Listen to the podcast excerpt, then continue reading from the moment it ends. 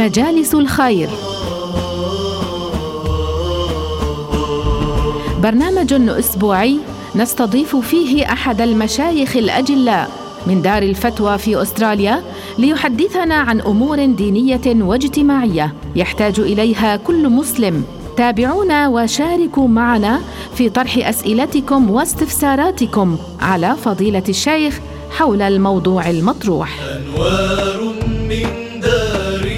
الفتوى ترشدنا للدرب الأقوى. سطعت بالخير منارتها مشرقة تدعو للتقوى. بسم الله الرحمن الرحيم والحمد لله رب العالمين والصلاة والسلام على سيدنا ومولانا محمد سيد الأولين والآخرين. أهلا وسهلا بكم مستمعينا الكرام. مجالس الخير يطل عليكم اليوم. معنا بالاستديو فضيلة الشيخ الدكتور سليم علوان الحسيني أمين عام دار الفتوى في أستراليا. السلام عليكم فضيلة الشيخ. وعليكم السلام ورحمة الله. نحن على أبواب شهر رمضان فعلينا أن نستعد تماما لهذا الشهر العظيم الكريم شهر الرحمة. فلو تحدثنا وتحدث المستمعين الكرام كيف يكون الاستعداد لهذا الشهر؟ بسم الله الرحمن الرحيم. أحمد الله سبحانه وتعالى حمدا كثيرا طيبا مباركا فيه. وأصلي وأسلم على سيدي وحبيبي محمد وعلى آله الطيبين وصحابته الميامين ومن تبعهم بإحسان إلى يوم الدين. أسأل الله سبحانه وتعالى أن يشرح صدورنا وأن يؤلف بين قلوبنا وأن يطرد الشيطان من بيننا. آمين. اللهم أكرمنا بالإخلاص في القول والعمل والنية.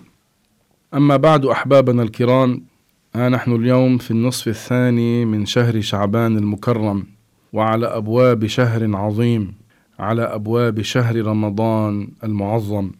أحبابنا الكرام يقول ربنا سبحانه وتعالى في القرآن الكريم شهر رمضان الذي أنزل فيه القرآن هدى للناس وبينات من الهدى والفرقان فمن شهد منكم الشهر فليصمه.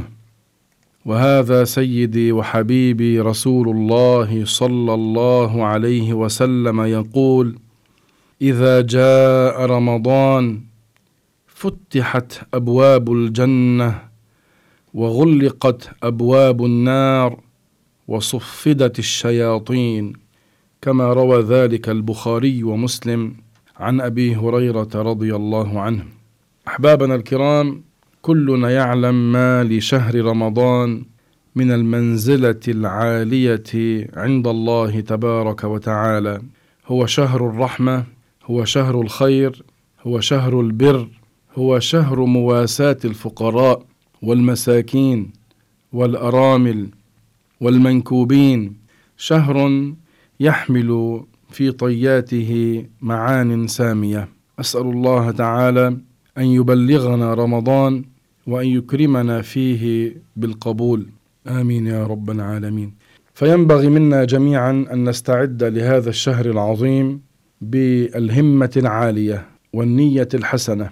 استعدوا لذلك وكل منا فليفرغ وقته في شهر رمضان إلى أن يؤدي فيه ما يحب الله وما يرضاه سبحانه وتعالى. أن يفرغ وقته معناه من عنده وقت وكلنا عنده وقت. من عنده وقت زائد عن الأمور الضرورية المعيشية فليفرغ كل هذا الوقت لأجل رمضان أن يؤدي فيه الصلاة أن يؤدي فيه الذكر والدعاء أن يؤدي فيه حضور مجلس العلم أن يذاكر فيه مع أهل العلم أن يقرأ فيه القرآن إن سبق له أن قرأ القرآن وأتقنه أو أن يمسك المصحف بيده على وضوء ثم يقرأ بعينيه يمر ألفاظ المصحف الشريف على قلبه. معناه ينبغي منا أن نشغل وقتنا في رمضان في طاعة الله سبحانه وتعالى. هذا مما ننصح به أنفسنا اولا ثم أن ننصح به غيرنا. وها هو رمضان على الأبواب وإن شاء الله تعالى تكون الهمم قوية وعالية. لو كنا في بيوتنا يمكننا أن نؤدي الطاعة مع أزواجنا وأولادنا. هذا لا يمنعنا. وجودنا في البيت مكثنا في البيت لا يمنعنا ابدا أن نؤدي الطاعة. منحافظ على صلاة الجماعة منصلي قيام رمضان جماعة نتذاكر العلم الشرعي نتذاكر كذلك القرآن الكريم. وهذه فرصة انه نعلم أولادنا كيف يحفظوا من السور القرآنية والآيات القرآنية وحتى كذلك بعض الأحاديث النبوية الشريفة. فرصة. فالعاقل يغتنم هذه الفرصة بالطاعة ليس بالملل وليس بالكسل وليس بالانشغال فيما لا يعنيه. لأنه في ناس هيك طبيعتها ما بتتأقلم مهما تطورت الأمور وتغيرت الأحوال هن بالنسبة لهم على حالهم. أما الإنسان الدين الثقة الذكي الفطن مهما تقلبت به الأحوال اليوم غني يشتغل بطاعة الله. غدا هو فقير كذلك يشتغل بطاعة الله. اليوم هو يتردد إلى المساجد يشتغل بطاعة الله. اليوم هو في بيته يشتغل بطاعة الله.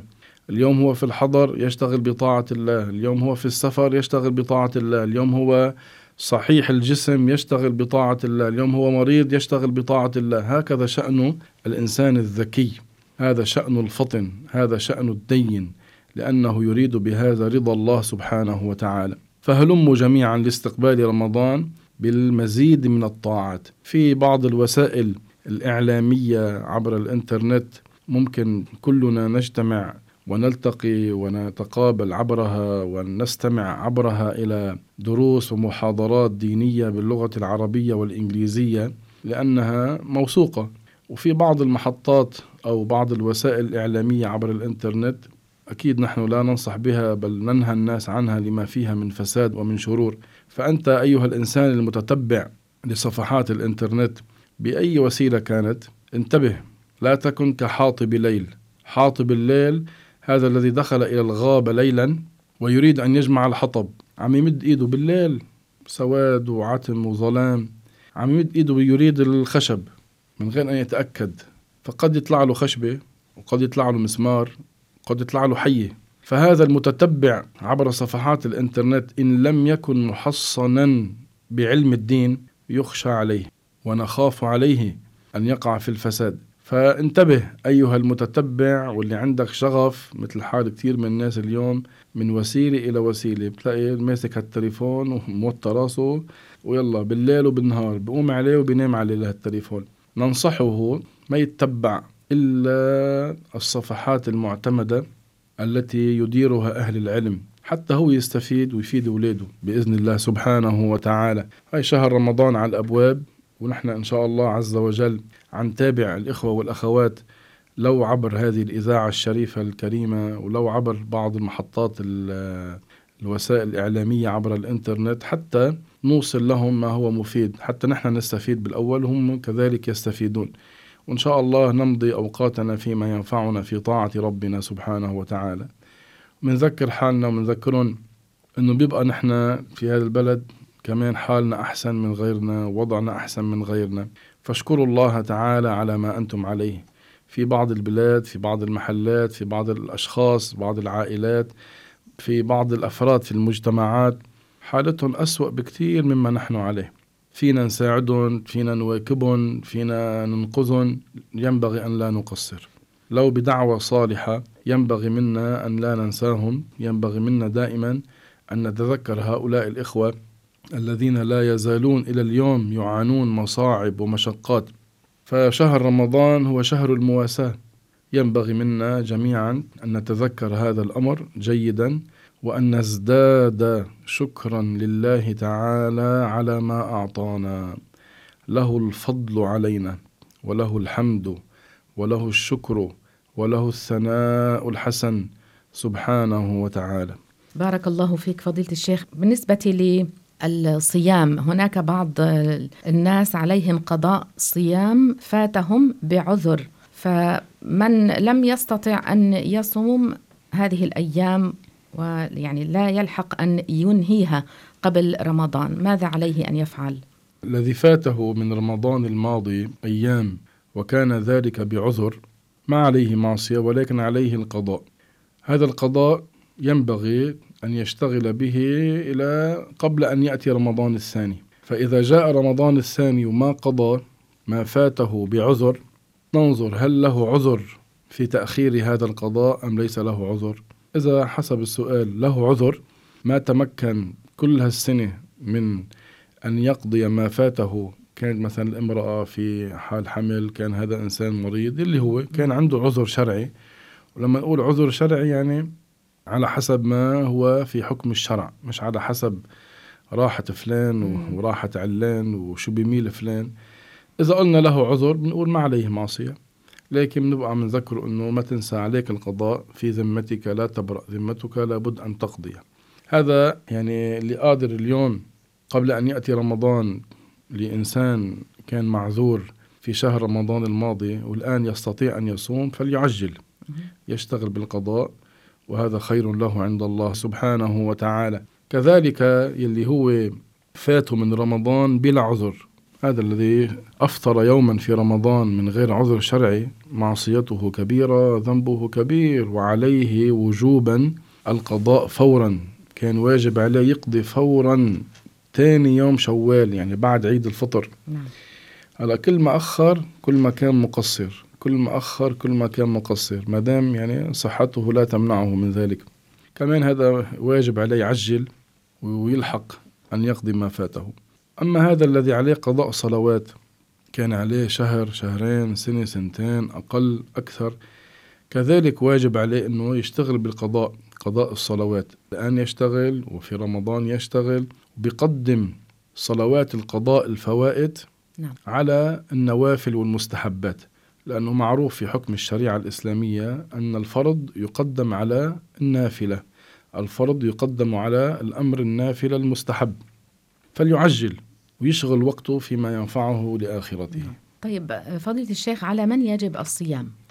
ربنا سبحانه وتعالى يقول يا أيها الذين آمنوا كتب عليكم الصيام كما كتب على الذين من قبلكم لعلكم تتقون. الصيام كغيره من العبادات له فرائض وله شروط كذلك هناك فيه مبطلات. فالصائم واجب عليه أن يتعلم ذلك. ما هي فرائض الصيام؟ ما هي شروط الصيام؟ ما هي مبطلات الصيام؟ حتى يؤدي الصوم على الوجه الذي يحبه الله سبحانه وتعالى. ذكر أهل العلم أنه من شروط وجوب الصيام الإسلام يعني الصيام واجب على كل مسلم. البلوغ معناه واجب على كل مسلم بالغ. العقل معناه واجب على كل مسلم بالغ عاقل. والقدرة على الصيام معناه الصيام يا أحبابنا الكرام صيام رمضان واجب على كل مسلم بالغ عاقل قادر على الصيام. غير الحائض والنفساء غير المريض الذي لا يرجى شفاؤه والعجوز الذي يعجز عن الصيام بسبب كبر السن. هذا المريض الذي لا يرجى شفاؤه معه مرض لا يتحمل فيه الصيام وهذا المرض لا يرجى شفاؤه. هذا ما يصوم لا أداء ولا يصوم قضاء. هذا العجوز الفاني الذي يعجز عن الصيام هذا ما يصوم لا أداء ما يصوم أداء شهر رمضان ولا عليه القضاء. إنما بيترتب عليه فدية إن شاء الله كما سنمر على ذلك في الحلقة أو في غيرها لكن عليه الفدية. أما الإنسان الذي هو مريض وحقيقة هو مريض ومرضه لا يتحمل أن يصوم معه مش إنه بس شوية دوخة وهيك راسه عم يجع ومعدته عم تقلب حقيقة هو مريض. يعني المرض يمنعه عن الصيام. هذا له عذر بالإفطار. فإذا كان مرضه يرجى شفاؤه يعني بعد رمضان بيتعافى بيرجع بيقضي هذه الأيام التي فاتته. فإذا على من يجب الصيام على كل مسلم بالغ عاقل قادر على الصيام. لما قلنا بالغ خرج بكلامنا الذي هو دون البلوغ. الذكر والأنثى دون البلوغ هن أنفسهم من واجب عليهم لكن واجب على ولي أمر إذا رأى أن ابنه هذا المميز وهذه بنته المميزة دون البلوغ عم نحكي كانوا بيقدروا يصوموا بيتحملوا الصيام. فبيأمرهم ولي أمر أنه يصوموا. نعم. على حسب ما بيتحمل الولد يعني والطفل حتى يتعود. فإذا من هذا الكلام نعرف أن المجنون لا يجب عليه الصيام ولا قضاء عليه. نعرف أنه لا يجب على المريض الذي يضره الصوم أن يؤدي هذا الصيام. إذا كان يرجى شفاؤه بيتعافى من هالمرض بيقضي وإذا كان لا يرجى شفاؤه معناته ما عليه كذلك قضاء إنما عليه الفدية. إن شاء الله كما سنمر على ذلك. عسى أن يكون اليوم أو في غيره. المهم فالإنسان منا ينبغي منه أن يتعلم هذه الأحكام حتى يعرف نفسه من أين وكيف أنا واجب علي أن أصوم؟ طيب كيف أصوم؟ ما هي فرائض الصيام؟ ما هي مبطلات الصيام؟ حتى يتأكد أن صيامه صح ووافق الشرع الإسلامي. وهناك من هم في أعلى من ذلك من الدرجات. بيأدوا فرائض الصيام بيجتنبوا مبطلات الصيام وزيادة على ذلك بيأدوا ما هو أكبر وأعلى بيأدوا زيادة على هذا الواجب النوافل والمستحبات. فوق ذلك كذلك بيصونوا ألسنتهم عن كل كلام قبيح بيصونوا أفعالهم عن كل فعل قبيح ويشغلون وقتهم بالليل بالصلاة قيام رمضان وبالذكر وبقراءة القرآن. هو اللي في الدرجات العالية. بيقولوا رمضان فرصة مرة واحدة في العام ينبغي أن نغتنمه بالطاعة. وهذا الشهر شهر رمضان المعظم المبارك. المردة من الشياطين كبار الشياطين يصفدون يكبلون بسلاسل من حديد. وفي هذا الشهر العظيم المبارك رمضان تفتح أبواب الجنة وتغلق أبواب النار. معناه يا ناس هلموا إلى الطاعة اغتنموا رمضان. فرصة أن نغتنم رمضان بالطاعة مش إنه يمر علينا رمضان كغيره من الأيام بالكسل. ونشغل وقتنا فيما لا خير فيه. هلموا جميعا إلى ما ينفعنا في آخرتنا. فبالنسبة لشرائط وجوب الصيام هو كما بينا هذا الإسلام والبلوغ والعقل والقدرة على الصيام. الحائض والنفساء هي في عذر لا يجب عليها أن تصوم ولكن بعد ذلك تصوم بعد رمضان. نعم. هل تستطيع المرأة أن تأخذ حبوب المنع لمنع طرق الحيض عليها في رمضان؟ استعمال هذه الوسائل لمنع الحيض وما شابه ذلك. متوقف على أمر هل الامرأة يضرها ذلك أم لا يضرها؟ نعم. إذا كان الطبيب الثقة قال هذا الشيء ما بيضرك ما بيأديك إلى مضاعفات بتسبب لك أمراض فيجوز لها ذلك. ما في مانع في دين الله سبحانه وتعالى. طيب بالنسبة لأركان الصيام فضيلة الشيخ لو توضح لنا. فرائض الصيام يعني الأمور التي لا بد منها لصحة الصيام. يقال لها أركان الصيام أو فرائض الصيام. هي اثنان. اولا النية. أليس النبي عليه الصلاة والسلام يقول إنما الأعمال بالنيات؟ إنما الأعمال أي الأعمال الصالحة. لا تكون عند الله تعالى معتبرة إلا بالنيات أي إلا بالقصد الجازم. إنما الأعمال بالنيات. الصيام يحتاج إلى نية. الصلاة تحتاج إلى نية. الزكاة تحتاج إلى نية. فإذا الأعمال الصالحة حتى تكون عند الله تعالى معتبرة لا بد لها من نية. فإذا الصيام لا يصح بدون نية. ومحل النية القلب. لا يشترط أن يتلفظ بها باللسان ولكن لا مانع إن نوى بقلبه وتلفظ بلسانه لكن لا يشترط أن ينطق بها بلسانه. وهذه النية واجبة لكل يوم من رمضان في ليلته. يعني يبيت النية ليلا. لما نقول ليلا يعني مع وقت من بعد المغرب إلى ما قبل الفجر. نعم. كل هذا الوقت إذا نوى أوقع في قلبه أنه سيصوم غدا عن رمضان معناه النية أجزأته. وهذا معنى الحديث الشريف إنما الأعمال بالنيات. بده ينوي لحتى يصح منه صيامه. هنا استحضرني شيء مهم كذلك أن نعيد وأن نكرر. لأنه لازلنا إلى اليوم عم نسمع من بعض الناس وعم يبلغنا عن بعض الناس عم يحرفوا الحديث الشريف. يحرفون معنى كلام النبي إنما الأعمال بالنيات. كيف يعني عم يحرفوا؟ يعني إذا وقعوا في الحرام وإجا واحد نهاهم بيقول له خلاص يا شيخ إنما الأعمال بالنيات. بسب فلان بيضرب فلان بيأكل مال فلان ثم يقول إنما الأعمال بالنيات. بيرتكب الموبقات والكبائر ثم يقول يا شيخ إنما الأعمال بالنيات. صاروا مثل عادة عم يتعودوها. كل ما عملوا شيئا قبيحا وشيئا منهيا عنه بيقولوا إنما الأعمال بالنيات. حتى وصل حد بعض الناس إلى أن يتلفظون بألفاظ الردة التي تخرج من الإسلام أو بيفعلوا أفعال تخرجهم من الإسلام. وإذا واحد نهاهم وقال لهم هذا الكلام أخرجكم من الدين أو هالفعل أخرجكم من الدين ارجع للإسلام فورا. قل أشهد أن لا إله إلا الله وأشهد أن محمد رسول الله. يقول خلص يا شيخ لا عم تعقدها إنما الأعمال بالنيات. أنا ما قاصد أنا مناوي أنا بالإسلام بحبه بقلبي. صارت مثل عادي عمان يكررها بعض السفهاء. يعني فوق ضلاله وفساده عم يحرف الحديث النبوي الشريف. مشان هيك مطلوب منا لا سيما من الإخوة الدعاة والأساتذة وأهل الوعظ والإرشاد يكرروا مثل هذه الأشياء على مسامع الناس حتى يوصل لهم المفاهيم الصحيحة التي جاء بها نبينا صلى الله عليه وسلم.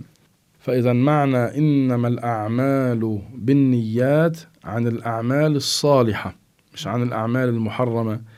فإذا الصيام لابد له من نية. ينوي في ليلة رمضان أنه سيصوم غدا عن رمضان. قال العلماء كمال النية في رمضان يقول في قلبه ليلا نويت صوم غد عن أداء فرض رمضان هذه السنة إيمانا واحتسابا لله تعالى. هذا من حيث كمال النية. وأما لو نوى في قلبه واستحضر أنه سيصوم غدا عن رمضان هذه نية تجزئه نية تكفيه. وفي بعض المذاهب عندهم تسهيل أول ليلة من رمضان وصل الخبر وثبت عندنا دخول رمضان وعندنا بالليل فأول ليلة من رمضان لنا رخصة يعني عند بعض المذاهب الإسلامية المعتبرة في مذهب السادة المالكية ينوي أن يصوم عن كل رمضان. يقول نويت صيام ثلاثين يوما عن شهر رمضان هذه السنة إيمانا واحتسابا لله تعالى. حتى يعني لو الامرأة الحائض والنفساء كانت في حال الحيض أو في حال النفاس ثم انقطع الدم ليلة الصيام بالليل لها أن تنوي بالليل تنوي أن تصوم يوم غد من رمضان حتى لو ما اغتسلت. نعم. لأن الاغتسال ليس شرطا لصحة الصيام. الاغتسال من الحيض هو شرط لصحة الصلاة. فإذا تنوي. الفرض الثاني من فرائض الصيام هو الإمساك عن المفطرات. نعم. الإمساك عن المفطرات معناه واجب عليه أن يمتنع عن إدخال كل ما له حجم ولو كان صغيرا إلى رأسه أو إلى جوفه من أي منفذ مفتوح من البدن. واجب عليه هذا الصائم أن يمسك عن الأكل بالمرة وعن الشرب وعن إدخال كل ما له حجم.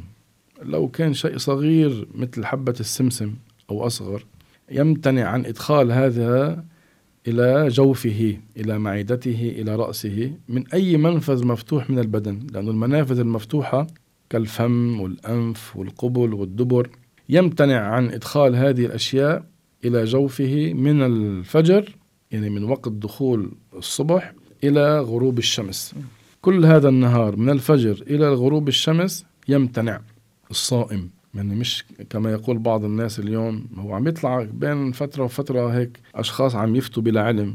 طلع واحد بيقول لك يلا اللي هو المريض يحط الحبة تحت لسانه وبنعتبره صائما. هديك عم يقول لك يلا بس خذ حبة الدواء. هديك بقول لك بس شوي إذا عطشت هيك شوية مي شرب. كل فترة بنسمع فتاوى باطلة ما أنزل الله تعالى بها من سلطان. هذا اللي هو مريض وحقيقة مريض ما بيتحمل الصيام. وقال له الطبيب بالثقة أنت ما بكفي بس تاخذ الدواء بالليل بدك تاخده بالنهار وبالليل ولا بتتضرر. ما بنقول له خذ الدواء وأنت بعدك صايم. بنقول له خذ الدواء وأنت مفطر بعذر لك عذر. نعم. وانتبه ما تلتفت للفتاوى الباطلة. هذا إنسان مصاب بالربو. قال له الطبيب الثقة بدك تستعمل هذه الآلة البخاخة الربو. طيب شو الحكم الشرعي في هذا؟ نطلع أولا إلى حقيقة هذه الآلة بخاخة الربو. شو بيطلع منها؟ بيطلع منها بس هواء ولا بيطلع منها هواء مضغوط مع رذاذ؟ الجواب أهل الطب هن عم يقولوا إنه هيدا شيء بيطلع منه رذاذ بيطلع منه ذرات صغيرة. مشان هيك اللي عم يستعملها بحس بطعمتها بحلقه. ما هي مجرد هواء فات لجسمه. فإذا هذه آلة البخاخة بعد ما تحقق العلماء من حالتها ووصفها أعطوا الحكم الشرعي. قالوا هذا من المفطرات. يعني منه شيء جديد. منصوص عليها بكتب المشايخ المعاصرين حتى من دار الإفتاء المصرية ومن جامعة الأزهر ومن المصادر الموثوقة والمرجعيات الرسمية. لكن في بعض المشايخ ما كان عارفانين حقيقتها. يعني كان عم يخبروهم عنها افتكروها مجرد هوى. فكان يقولوا للناس ما بتفطر. بيجي فلان الفلاني بقول لك أنا سمعت الشيخ وهداك شيخ معروف هو قال ما بتفطر. أنا شلتها من دمتي وحطيتها بدمته. يا فلان انتبه لما هذا الشيخ الذي أفتى بأنها لا تفطر اولا هو كان فهمان وكان هيك قايلين له إنه هيدي ما فيها رذاذ. لما فهم قال لكم لا أنتم ما فهمتوني صحيح. برجع عاد الفتوى وصلحها ووضحها ونشرها. ولا زال بعض أشباه المشايخ يعني حتى بسدني وبغيرها من البلاد مصرين. يا أهل الربو أصحاب الربو يا اللي عم تاخدوا بخاخة الربو خدوها بالنهار وحطوها بدمتة. وخليكم صايمين. عم عم يضحكوا على الناس. عم يجروا الناس لفساد. أما لو قلنا إنه هذا اللي هو مبتلى بهذا المرض والطبيب قال له لابد تاخده بالليل وبالنهار. ما بكفي تاخده بالليل. لو قلنا بكفي ياخده بالليل إنه خلاص خليك بالليل. أنت مريض وصلت لحالة تحتاج إليه بالنهار. وإلا يعني بضرك الصيام. وامتناعك عن هذا استعمال الآلة هاي البخاخ بتضرك. فبنقول له ساعتها أنت مريض ومعذور ولك عذر بالإفطار تعتبر حالك مفطر بعذر وإن شاء الله بعد ما تتعافى بتقضي. وإذا كنت مرضك لا يرجى شفاؤه بالمرة فلك حكم أنك تدفع الفدية. نعم. هنا أبين شيئا وهو أنه من أكل أو شرب ناسيا في نهار الصيام ولو كثيرا كان ناسي أنه صائم. أكل هالصحنين ثلاثة أو شرب الجواب لا يفطر. نعم. حتى ولو كان عم يصوم صيام نافلة حتى لو كان عم يصوم صيام نافلة ما دام هو ناسي هذا حكمه من نسي وهو صائم فأكل أو شرب فليتم صومه فإنما أطعمه الله وسقاه. هذا حديث صحيح رواه مسلم عن سيدنا رسول الله صلى الله عليه وسلم. ونزيد كذلك يمسك عن الاستقاء يعني عن إخراج القيء عمدا يتقيأ عمدا. هذا مما يفسد الصوم. أما إذا إنسان غلبه القيء يعني من غير إرادته تقيأ وما بلع شيء هذا لا يفطر. في الحديث الشريف من ذرعه القيء يعني غلبه وهو صائم فليس عليه قضاء. وإن استقاء فليقضه. كذلك يجب الإمساك عن الجماع وإخراج المني بالمباشرة أو إخراج المني بالاستمناء وغير ذلك مما ذكر العلماء. هذا أشياء تعد من المفطرات. لكن أنبه كذلك أنه لا بد من الثبات على الإسلام على الدوام في رمضان وفي غير رمضان. فإذا حصل في نهار رمضان ما هو مخرج عن الإسلام بيكون فسد صومه عليه فورا أن يرجع إلى الإسلام بالنطق بالشهادتين وعليه القضاء فورا بعد العيد. بعيد العيد الفطر بيكون بالأول من شوال هو يقضي في الثاني من شوال. لأنه في ناس إلى اليوم بيدعوا أنهم صايمين ثم بنسمعهم وبيبلغنا عنهم. طلع خلقه وغضب من ابنه فتلفظ بمسبة الله. طلع خلقه من مرته رمى المصحف بزبالة. وفي أشياء عم تصدر منهم وفي أقوال عم تصدر منهم. وفي يعني أفعال واعتقادات عم تطلع منهم وهي تخرج من الإسلام. هذا كمان يفسد الصيام. أنبه على أمر أخير وهو لابد من معرفة كيف يدخل وقت الفجر وكيف يدخل وقت المغرب. لأنه بين هذا وذاك بين الفجر والمغرب بدنا نصوم. فإذا بدي أعرف متى يدخل وقت الفجر؟ على حسب الشرع الإسلامي ومتى يدخل وقت المغرب؟ على حسب الشرع الإسلامي. وقت الفجر بيدخل بطلوع الفجر الصادق. الفجر الصادق هو بياض معترض بالأفق بالعرض. ثم أول شيء يبدأ دقيقا ثم بعدين ينتشر أكثر فأكثر. هذا أول دخول الفجر نمتنع فيه عن الأكل والشرب في نهار الصيام وعن سائر المفطرات. المغرب معناه يدخل بغروب قرص الشمس كليا. إذا غاب قرص الشمس كليا معناه دخل وقت المغرب حل لنا أن نأكل حل لنا الإفطار. ويكون دخل وقت المغرب لصلاة المغرب. في ناس ما بتراعي. بتكون الشمس نصها مبينة بعد ما غابت بروح بياكل. أو بيقول أنا سمعت الإذاعة الفلانية وسمعت المؤذن من الجامع الفلاني وشفتها على الرزنامة وشفت على الإنترنت في كذا رزنامة وكذا إمساكية وكل وحدة بتختلف عن الثاني أنا اخترت هيدي. هذا بيكون من غير دليل. من غير تحقق لا تلتفت إلى مثل هذا. عليك أن تتحقق أن تتأكد أن وقت المغرب دخل. إن تحققت بتاكل ما بتقول على ذمة الإمساكية واللي كتب الإمساكية واللي حط الحسابات الفلكية أنا بدي أفطر. فما تتسرع يا أخي وما تتسرع يا أختي. تأكدوا أنه وقت المغرب دخل بغروب قرص الشمس كليا وساعتها بتأكل. يعني إذا انتظرت دقيقة زيادة سينقص من وزنك فتأكد وتحرى لأنه من باب النصيحة عم نقول كتير مش شوي كتير أغلب ما رأينا من الإمساكيات لا يراعون دخول وقت المغرب على حسب الحكم الشرعي. هذه نصيحة نحن عم نقولها نريد بها رضا الله سبحانه وتعالى. طيب اتصال على الهواء. ألو؟ ألو السلام عليكم. وعليكم السلام ورحمة الله. جزاكم الله خيرا على كل المعلومات الدينية يلي اللي بنسمع ونتعلم منها. بارك الله فيك. سؤالي هلا بشهر رمضان المرأة الحامل عندها عذر شرعي ما تصوم؟ إذا كانت المرأة الحامل يعني وضعها ما بيتحمل إنه يصوم بنقول هذا عذر إنه ما تصوم.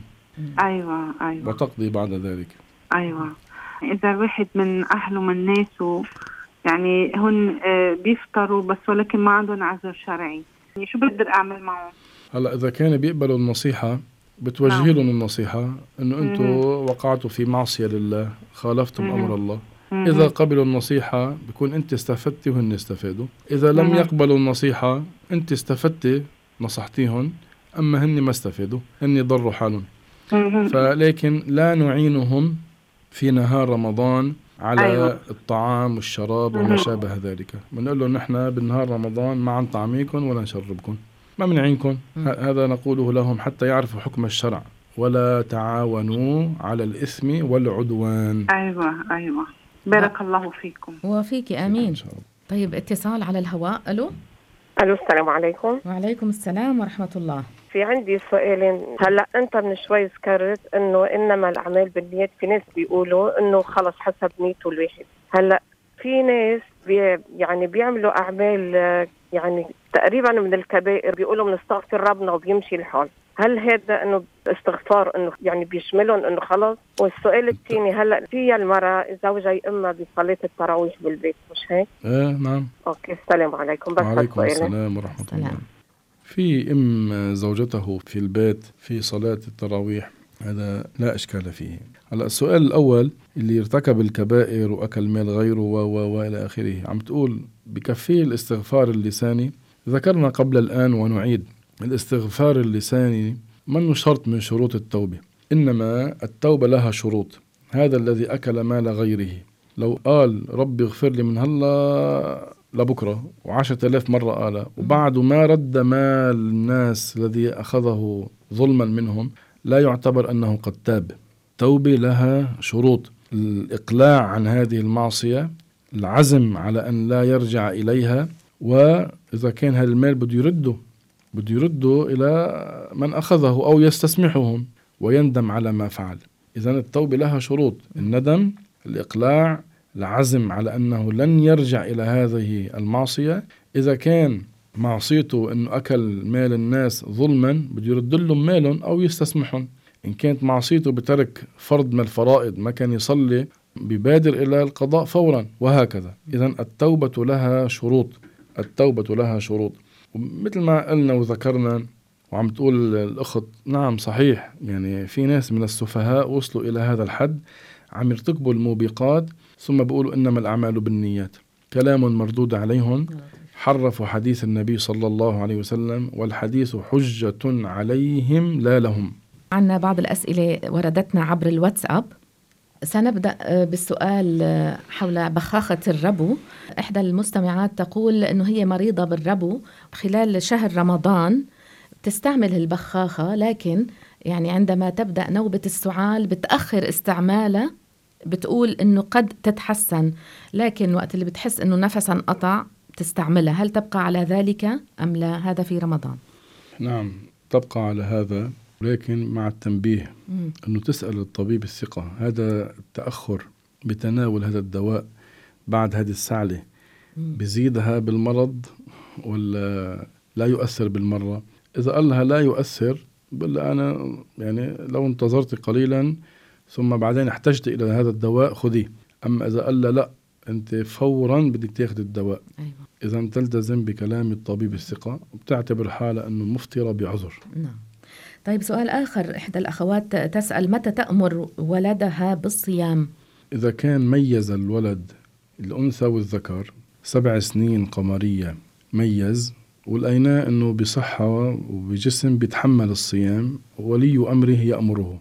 إذا لقاه ابن سبع سنين ما بيتحمل ابن ثمان سنين وهكذا. حتى الولد إذا صام ما يتضرر. فالمراد أنه جسمه بيتحمل أنه يصوم. فيأمره أن يصوم وبيعوده أنه يصوم. هلأ في ناس يعني لما يشوف ابنه ما بيتحمل يصوم ممكن ي- يعودوا شيئا فشيئا. اليوم نص النهار ما تأكل. نعم. بس مش معناتها بيعتبر حاله صايم. أيوة. نص النهار ما تاكل وبترجع بتاكل. بكرة ثلاث أرباع النهار بعد بكرة نهار كامل حسب ما بيتحمل جسمه. أما إذا بيتحمل من أول مرة آه، يأمره بيقول له صم. طيب بالنسبة لتقييم تقييم تحمل هالولد يعني أحيانا الولد يمكن أول مرة بيصوم بيقول له لأبوه ما بقى فيي أتحمل بدي آكل وجوعان. فتقييم هذا ال- التحمل للولد بت- إلى حسب ما يعرفونه من الولد. الولد أحيانا كل ساعة مثلا قد يقول أنا بدي آكل. مم. هو حقيقة ما بيكون بحاجة ليأكل وإذا امتنع عن الأكل ما في شيء ضرر عليه. نعم. إنما هذه عادة. أيوة. فأنا على حسب ما يعرفون منه. أما إذا وصل لمرحلة أنه أكيد عيتضرر أكيد لا. لا يأمره بالصيام. طيب. اتصال ألو؟ ألو السلام عليكم. وعليكم السلام ورحمة الله. شيخنا بدي أسأل آه، بالنسبة للشهر رمضان إن شاء الله. مم. بالنسبة للأوضاع يعني اللي ببلادنا نحن بنعرف إنه الأوضاع صعبة. بده يطلع الواحد زكاة الفطرة في واحد آه، أول يوم بشهر رمضان يطلع زكاة الفطرة إيه نعم ليساعد الناس طبعا زكاة يعني. الفطرة هي في رمضان فيك زكاة. تطلعيها نعم. أول رمضان مم. بارك الله فيك فيك أمين. عنه. إذا كان حدا عادة آه، الحول العام الهجري بصير كل رمضان مشان يطلع الزكاة له عذر في بعض المذاهب أنه يقدم بيعجل بدفع الزكاة نعم لكن عليه أن يوصل الزكاة إلى مستحقيها. يعني ما ينشغل فكره ولا يعمل بما يقوله بعض ال- القصاصين بهالأيام. يا ناس ادفعوا لنا الزكاة بدنا ندفع فيها كهربة الجامع ونجيب له سيارة للشيخ. بل الزكاة لها مصارف. بدل ما يروحوا يبنوا فيها مدارس ومساجد ومستشفيات وإلى آخره يعطوها للمستحقين الفقراء المحتاجين. ولما بدنا نبني مساجد أو مدارس أو مستشفيات بنلم تبرعات باسم الصدقات غير الزكوات. هول آكلي أموال الزكاة بالباطل. راحوا جمعوا مال من الناس باسم الزكوات وبنوا فيها أبنية وتركوا الفقراء من لا زالوا إلى اليوم محتاجين وفقراء الله حسيبهم يوم الدين. معنا اتصال على الهواء. ألو؟ على السلام عليكم ورحمة الله وبركاته. وعليكم السلام ورحمة الله. بارك الله بكم من هذه المعلومات الطيبة. جعلها في ميزان حسناتكم. آمين آمين. في حديث الرسول عليه الصلاة والسلام قال الله عز وجل كل عمل ابن آدم له إلا الصيام مم. فإنه لي وأنا أجزي به والصيام جنة فإذا كان يوم صوم أحدكم فلا يرفث يومئذ ولا يسخط فإن سابه أحد أو قاتله فليقل إني امرؤ صائم. فحضرتك لو تشرح لنا هذا الحديث. السلام عليكم. عليكم وعليكم السلام ورحمة الله. نعم جاء في الحديث أن النبي صلى الله عليه وسلم يقول قال الله تعالى كل عمل ابن آدم له إلا الصوم فإنه لي وأنا أجزي به. معناه للصوم عند الله تعالى منزلة عالية يعني الحسنة بعشر أمثالها ويضاعف الله تعالى لمن يشاء إلى سبعمائة ضعف ويضاعف لمن يشاء أكثر سبحانه وتعالى. أما الصوم فمضاعفة أجر الصائم هي عند الله. الله أعلم كم يكون أجر الصائم مضاعف عند الله سبحانه وتعالى؟ لما للصيام من منزلة في دين الله تبارك وتعالى. لأن هذا الإنسان الصائم عم يترك الأكل بيترك الشراب عم يبتعد عن المفطرات طلبا لرضا الله. ليش امتنع عن الأكل والشراب وهذه المفطرات كلها؟ إنما طلبا لرضا الله فإذا أجره عند الله تعالى مضاعف. إلى كم؟ إلى ما يعلمه الله. أمر يعلمه الله. كم كم كم من الحسنات سينال هذا الصائم ما دام هو يتقن الصيام على الوجه الشرعي. لأنه الذي دفعه دفع الصائم إلى أن يبتعد عن هذه الأشياء الأكل والشرب و و ومن المفطرات هو طلب الأجر من الله. والله ربنا أكرم الأكرمين. فإذا له من الأجر عند الله تعالى الشيء الكثير. وعلمنا النبي صلى الله عليه وسلم أنه في حال الصيام نحن صائمون جاء من يعترض جاء من يخاصم جاء من يسب جاء من يؤذينا أن نذكره إني صائم إني صائم. معناه أنا في حال صيام أنا لا أرد عليك بالمثل لا أعاملك بالمثل. هذا من كمال الصيام. بضم الخاء لخلوف فم الصائم أطيب عند الله من ريح المسك. معناه تغير رائحة فم الصائم بسبب أنه امتنع عن الأكل صار طول النهار ما عم يأكل ولا عم يشرب. تغيرت رائحة الفم هذا التغير له عند الله منزلة أكثر يعني له حسنات بسبب الصوم أكثر من أن يضع الطيب طيب المسك على يده.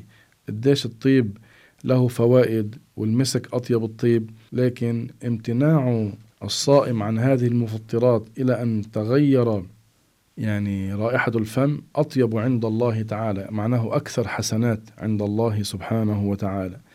هذا الحديث نعم يعلمنا أشياء كثيرة ينبغي منا جميعا أن نمتثل حديث نبينا صلى الله عليه وسلم. بارك الله فيك فضيلة الشيخ معنا اتصال على الهواء. ألو؟ ألو السلام عليكم. وعليكم السلام ورحمة الله.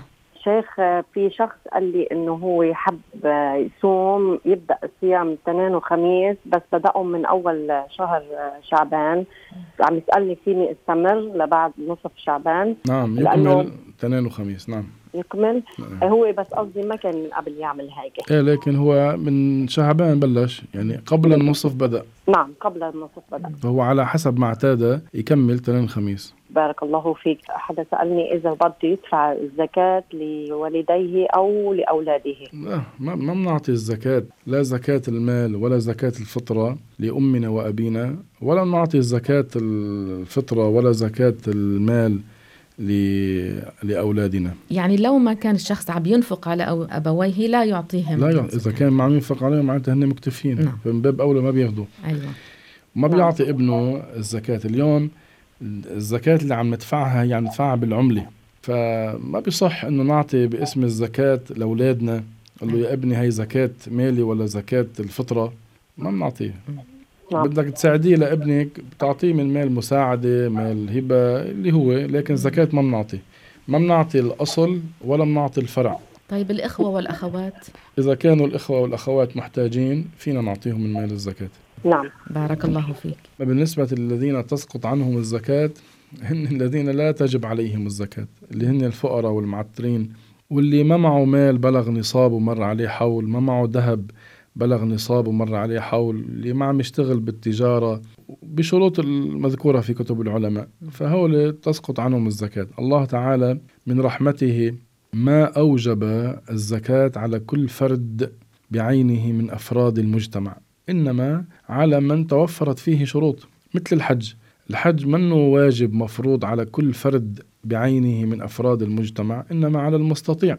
هذا من رحمة الله سبحانه وتعالى. أما إذا كان مراده عم يحكي عن زكاة الفطرة حتى زكاة الفطرة لو سلمنا إنه فلان هو هو فقير وما توفرت فيه الشروط كمان عم نقول إنه هذا ما منه واجب عليه بل هذا يعان. نعم. هذا الفقير المعتر اللي ما معه يدفع زكاة الفطرة هذا بده مني يساعده. نعينه ونساعده بقدر ما نستطيع. برجع بعيد وبكرر لا سيما على مسامع التجار ومسامع من عليهم الزكوات. لا تضعوا أموالكم في غير محلها. ما توكلوا أناسا لا يخافون الله. لا توكلوا أناسا يضعون أموال الزكاة في غير محلها. يا أما بنفسك أو بتوكل أناسا ثقات بيوصلوا أموال الزكاة إلى المستحقين.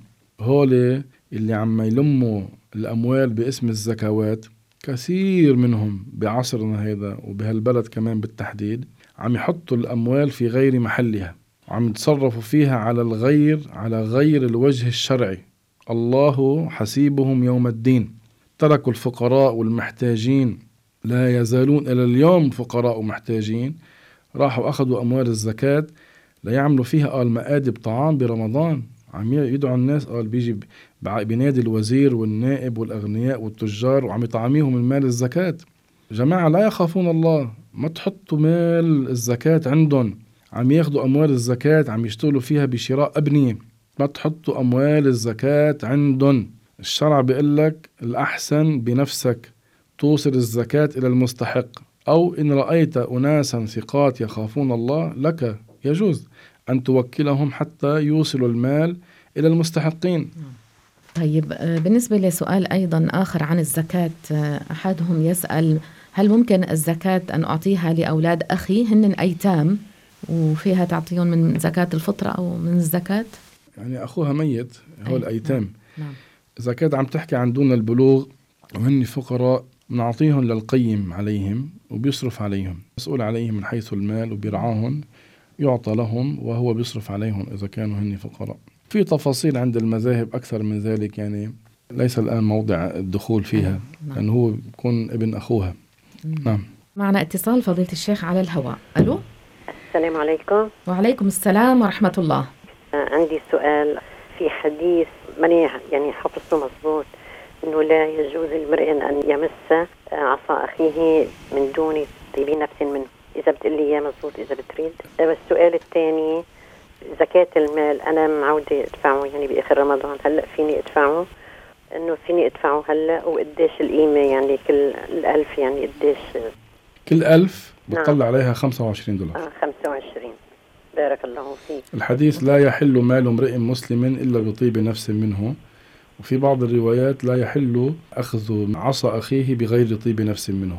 بارك الله فيك وأحسن الله أمين.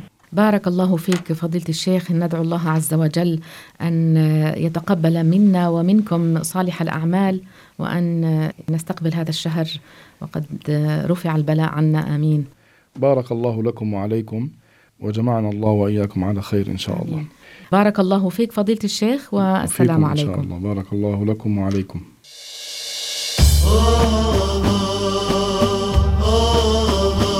مجالس الخير. برنامج أسبوعي نستضيف فيه أحد المشايخ الأجلاء من دار الفتوى في أستراليا ليحدثنا عن أمور دينية واجتماعية يحتاج إليها كل مسلم. تابعونا وشاركوا معنا في طرح أسئلتكم واستفساراتكم على فضيلة الشيخ حول الموضوع المطروح. أنوار من دار الفتوى ترشدنا للدرب الأقوى سطعت بالخير منارتها the